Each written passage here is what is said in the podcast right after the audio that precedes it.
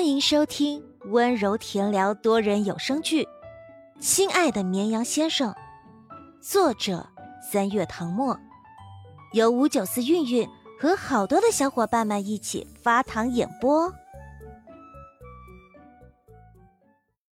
第五十八章，终于要解放了。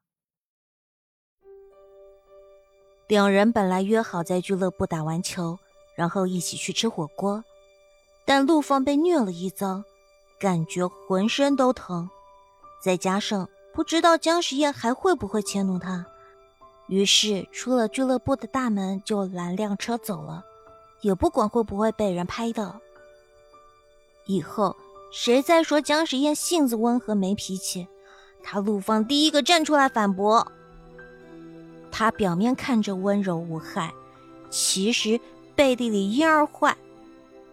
姜时宴自然不知道自己被陆放骂了一顿，他开着车在夜色中前行，两边的璀璨街景不断后退、远去，陆放的话还在耳边回旋，字字清晰。他忍不住摇了摇头，觉得陆放的思想该洗洗了，太污浊了。他一个二十几岁的成年人。怎么可能对一个未成年小女孩有想法？如此自我暗示一番，姜时宴顿觉堵在胸口的那团棉花疏通了，连呼吸都顺畅不少。胸口还有点疼，大概是刚才被球撞到的缘故。手机在这时响起，姜时宴缓缓吐出口气，拿起中控台上的蓝牙耳机插进耳朵。接通了电话，是叶晴空打来的电话。不是什么重要的事，他只是跟他说一声：“电影《锦衣风华》最终以九亿票房成绩完美收官，给他的处女作交上了满意的答卷。制片方今晚在北京一家酒店举办庆功宴，邀请姜时宴出席。”一部小制作的电影能取得这样的票房成绩，算是意外惊喜。不用明说，大家都知道其中一大部分功劳是姜时宴的。他在里面饰演的是个戏份不重的小配角。众所周知，打酱油的角色一般不扛票房。如果姜时宴今晚出席庆功宴，势必会抢了主演的风头。叶晴空说。树大招风，所以我帮你推了。江时宴稍微一想，便明白其中的利害关系。嗯，我知道。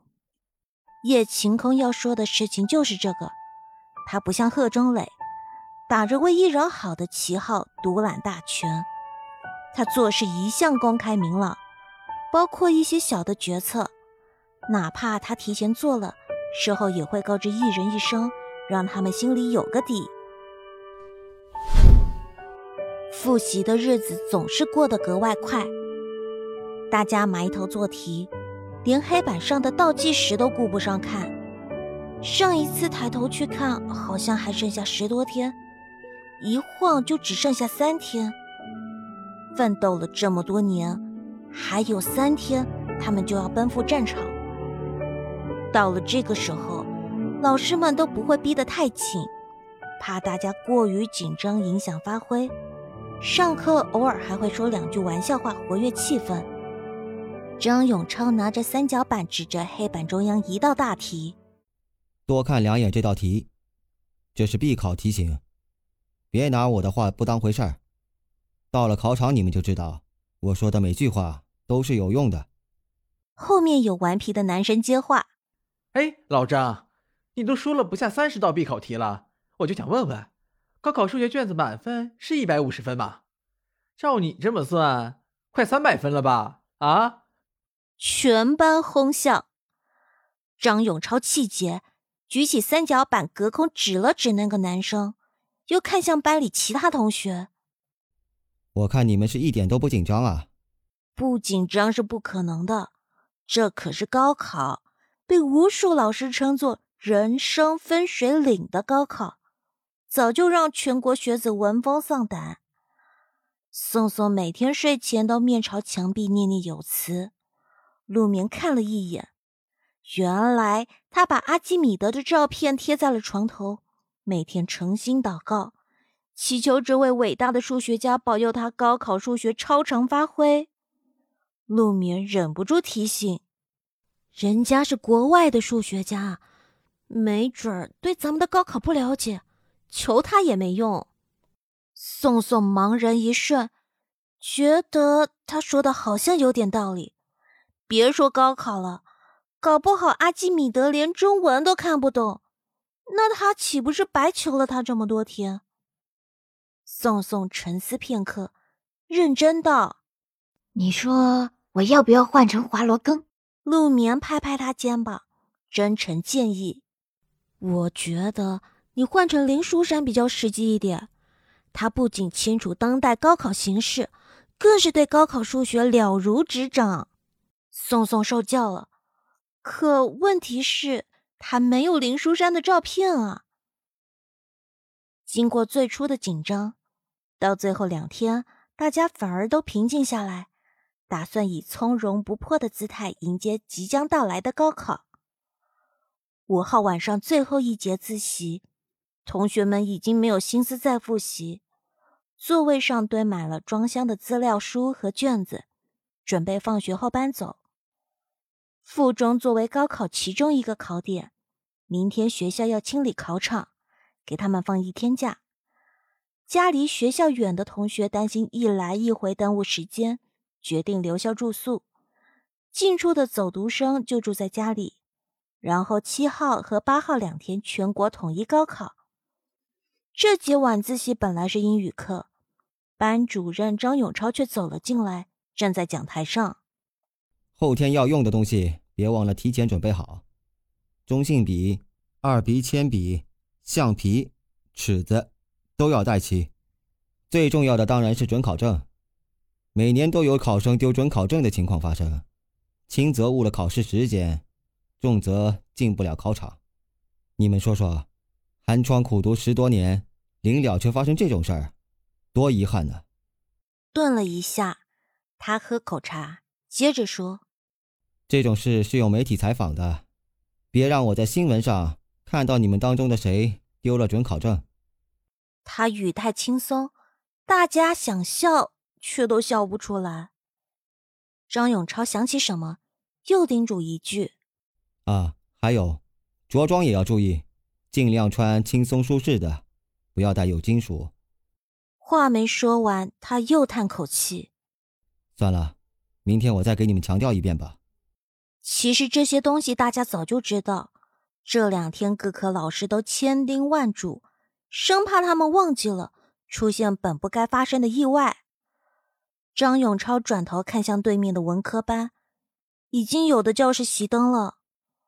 他双手负在身后，仿佛有很多话想叮嘱他们，到头来却只是挥了挥手，语重心长的：“再检查一遍，看有没有东西遗漏。”然后放学吧。他走下台阶，走到教室门口，准备出去时又停住了，回头朝大家一笑：“啊，哈哈，这两天早点休息，养精蓄锐，祝咱们一班全体学生蟾宫折桂，金榜题名。”好。同学们异口同声，声音大的仿佛整栋楼都在颤抖。张永超走了。班里的气氛重新热闹起来，大家开始动手收拾东西，低头检查桌肚，按照老师的要求，一张纸片都不能留。对面不知是谁忽然尖叫一声，惊得大家齐刷刷往外面看。原来是文科班有人从楼上往下撒卷子，雪白的卷子像雪花一般簌簌往下落，伴随着男生的放肆吼叫。哦，老子终于要解放了！一个人开了头，其他学生纷纷效仿，抓起那些卷子就往下扔，有的甚至撕掉了资料书、笔记本。很快，他们理科班这边也加入了人工降雪计划，大家放肆笑闹，仿佛要甩掉压在身上的包袱，想要浑身轻松走上战场。宋宋拉着陆明去看的时候，地面已经覆盖了白茫茫一层。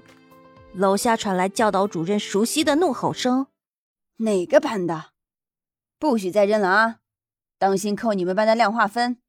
同学们一哄而散，奔跑着离开走廊，冲出教学楼。陆明和宋宋相视一笑，他们已经没有量化分可以扣了。此一别，一班不再是他们的一班。